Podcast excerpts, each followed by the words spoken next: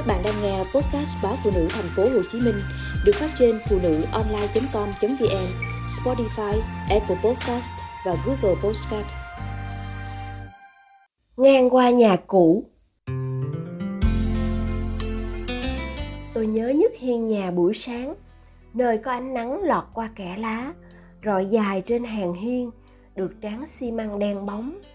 Những bông hoa nắng long lanh, mùa hè, 7-8 giờ sáng đã nở, tinh khôi. Tôi nằm dài ra hiên, lăn qua, lăn lại, người đè lên hoa nắng. Nhưng hoa không bị dập. Đây không chỉ là loài hoa không bao giờ tàn, mà trường tồn mãi trong ký ức tôi. Cổng nhà có hai cây khế hai bên, khế chứng kiến bao câu chuyện nói vội. Ai tới nhà có việc gì, khi vào ngõ liền lên tiếng để người nhà chạy ra. Đứng dưới bóng khế, ngửa đầu lên là thấy những tàn hoa màu ruốc, đẹp lạ kỳ. Những chùm khế xanh non hay chín vàng lúc liễu. Những ngày đầu chia tay ngôi nhà kỷ niệm, đứa trẻ 14 tuổi biết mơ mộng, cảm thấy vô cùng buồn bã. Mẹ bảo, nhà chỉ là ngôi nhà, không ở nhà này thì ở nhà khác sao con cứ u buồn hoài vậy? Tôi biết mẹ an ủi tôi, chứ mẹ là người sâu sắc. Bán nhà là việc cực chẳng đã. Mẹ nói vậy, nhưng trong lòng còn đau hơn tôi nhiều lần. Mẹ từng kể, ngôi nhà này, ba mẹ phải lao động cực lực, tích góp suốt những năm tháng sau đám cưới, nhưng vẫn chưa dám có con. Tới khi tôi ra đời, thì nhà đã có nhưng ba mẹ vẫn còn nợ tiền người thân. Ba mẹ cố tình mua đất rộng để có chỗ trồng cây, có chỗ cho con cái chơi đùa.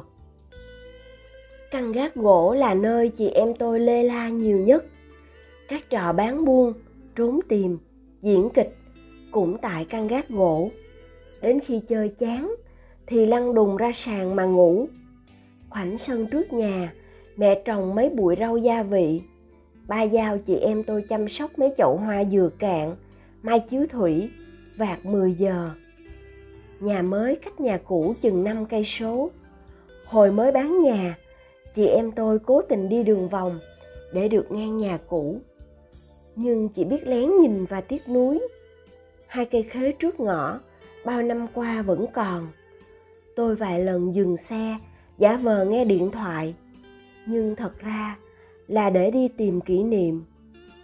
Chẳng biết có phải khế nhận ra chủ cũ không, mà cành lá cứ đông đưa như vậy chào. Tôi về kể với mẹ. Mẹ bảo nên đi đường nào gần nhất cho tiện. Nhưng tôi biết mẹ không muốn tôi buồn nên mới nói thế. Người ta bảo tuổi thơ ấu là tuổi dễ in hằn kỷ niệm. Tôi nghiệm ra điều ấy quả không sai có phải thế mà ký ức về ngôi nhà cũ luôn sống dậy? Mỗi khi tôi chợt nhìn thấy bụi dừa cạn nhà ai đó, hay bắt gặp vạt 10 giờ, dù chỉ trên tivi mẹ nói, tại tôi đa sầu đa cảm, nên mới khổ sở với kỷ niệm.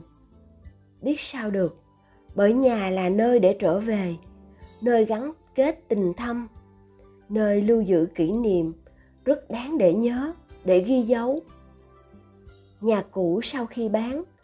Chủ mới liền đập bỏ đi, xây lại căn nhà có thể nói là lộng lẫy nhất con phố. Tôi ngậm ngùi nhớ từng ngóc ngách kỷ niệm. Ngôi nhà trở thành dĩ vãng cách đây 15 năm. Nhưng trong những giấc mơ, nhà vẫn hiện về, sống dậy bao ký ức. Một một chớ không nhạt nhòa.